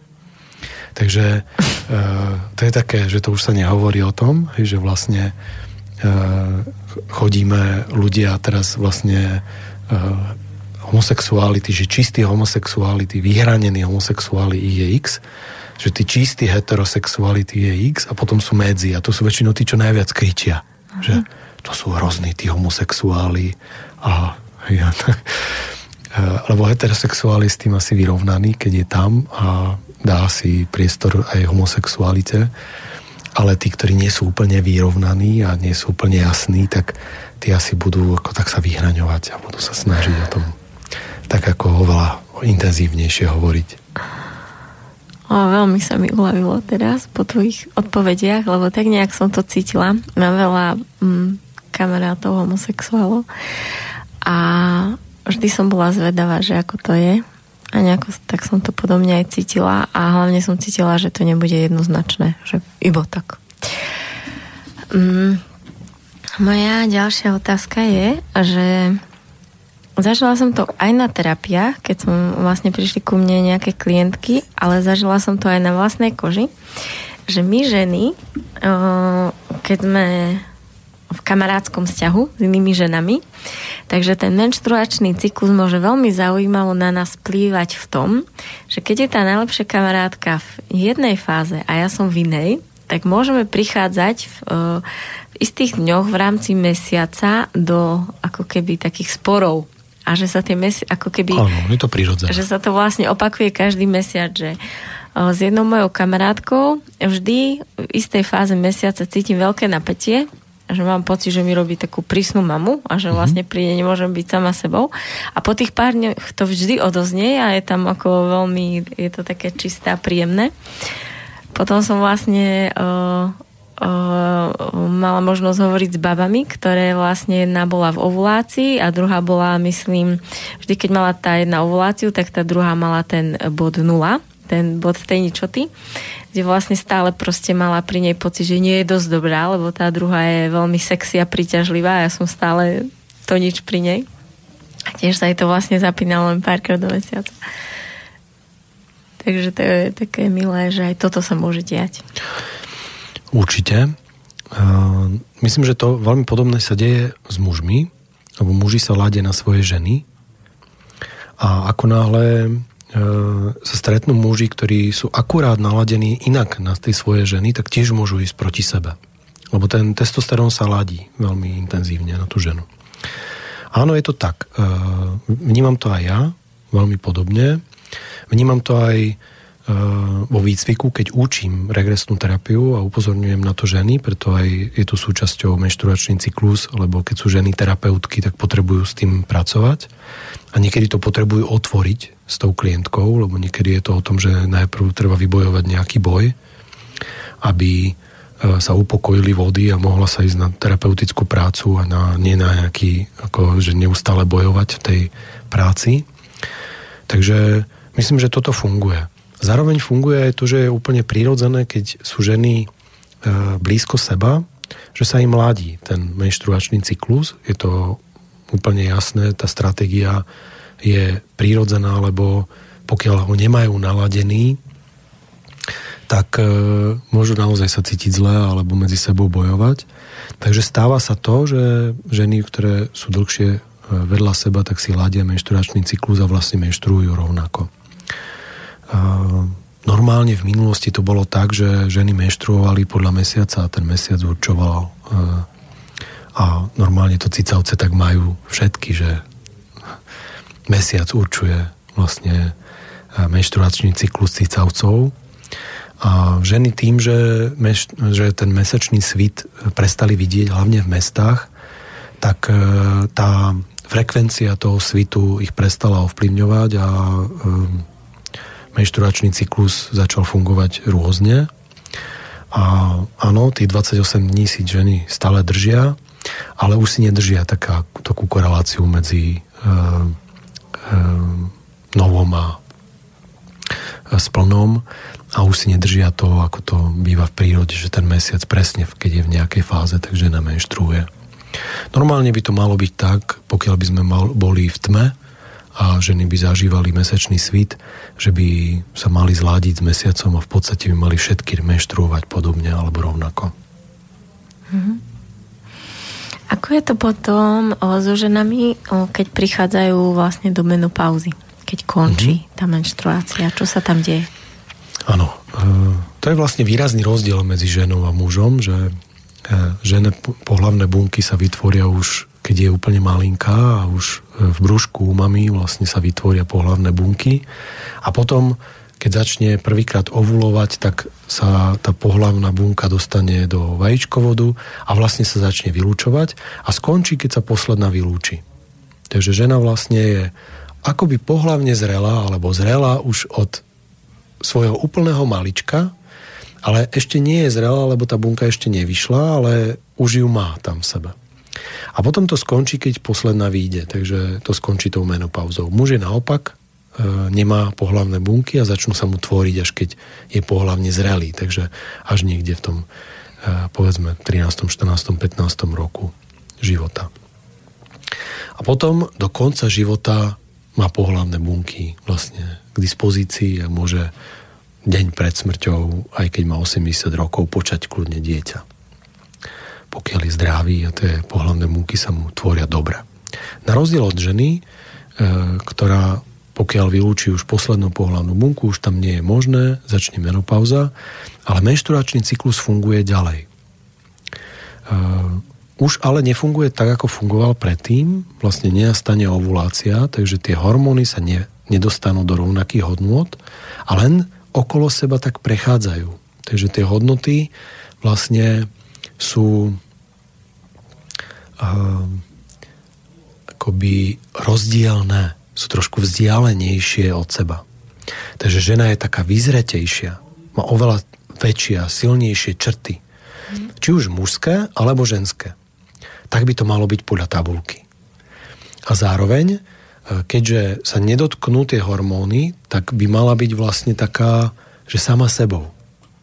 Už nie je taká, že ju to ovláda. Už je to také, že áno, má tam ten cyklus, ale už vlastne sa jej až tak nič nedotýka, tak by sme to mohli povedať. Že tie dva hormóny sa nedotýkajú. Uh, istým spôsobom vládne je stále estrogén, takže vlastne sa neprekríži a nevytvorí sa ten tá oblasť a už nemusí byť, nemusí byť tehotná, takže vlastne už nie je taká citlivá, takže sa s nej stáva taká žena-žena. Taká, že povedzme tá vedma, ktorá už nemá citlivé obdobia, má síce výkyvy, ale nemá tie citlivé obdobia a začne sa starať o seba.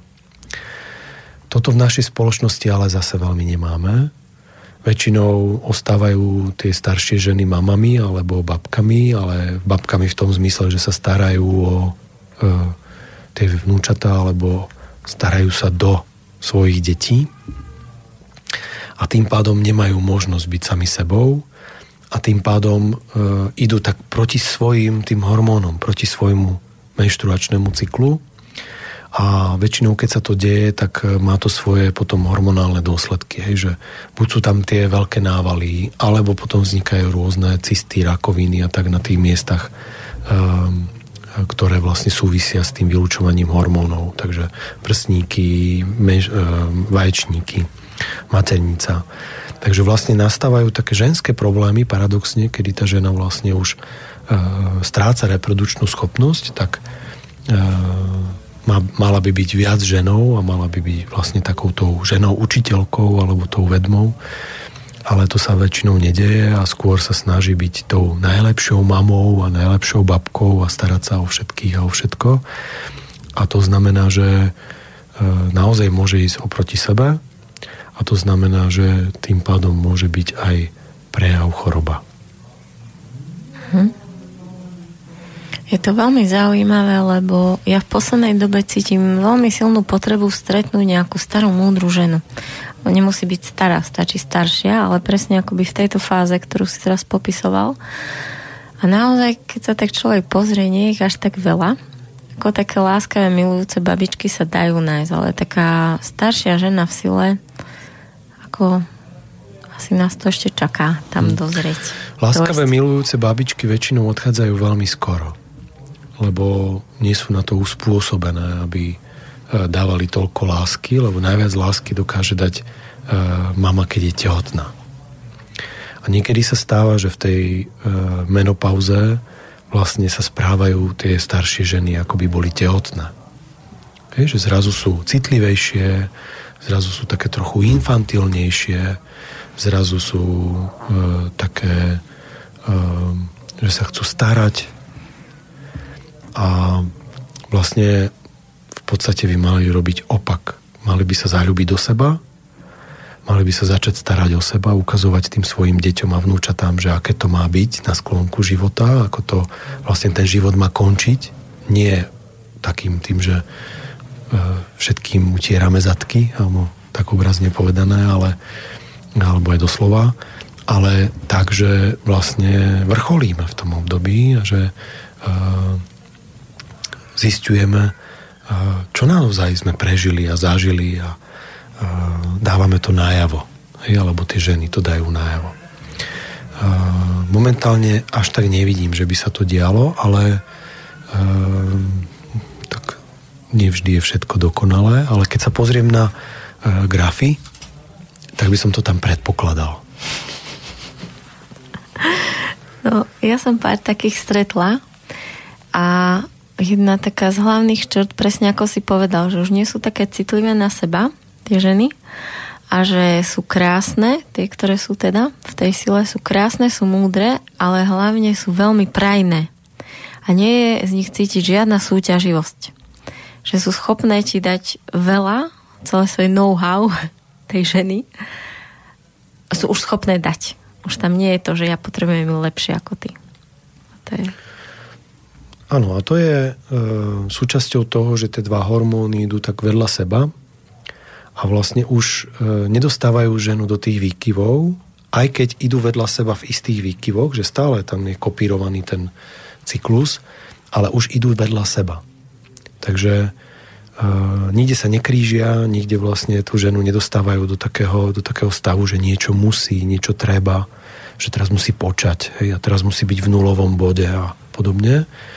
Ten nulový bod sa už nenastáva, nastávajú nízke hladiny, ale nie, nenastáva nulový bod, už vlastne žena nemenštruuje, takže vlastne tie hladiny, pokiaľ sa priblíži k tomu nulovému bodu, už to nie je šmíkačka, ktorá sa nedá zastaviť. A sú vyššie tie hladiny, takže e, žena vie, čo robí, vie, čo dokáže, má svoje jasné hranice a áno, dokáže veľa dávať. Patrik, ďakujem ti veľmi pekne. Bolo to pre mňa veľmi výživné stretnutie a budem sa tešiť, keď prídeš aj na budúce. Tak, to som rád. Pozdravujem všetkých poslucháčov, hlavne mužov. A možno tak si želám aj sám za seba, aby sme poznali viac ten menštruačný cyklus, alebo vôbec, aby sme mohli spoznať viac toho o žene. Ďakujem aj vám poslucháči a pekný deň. Ahojte.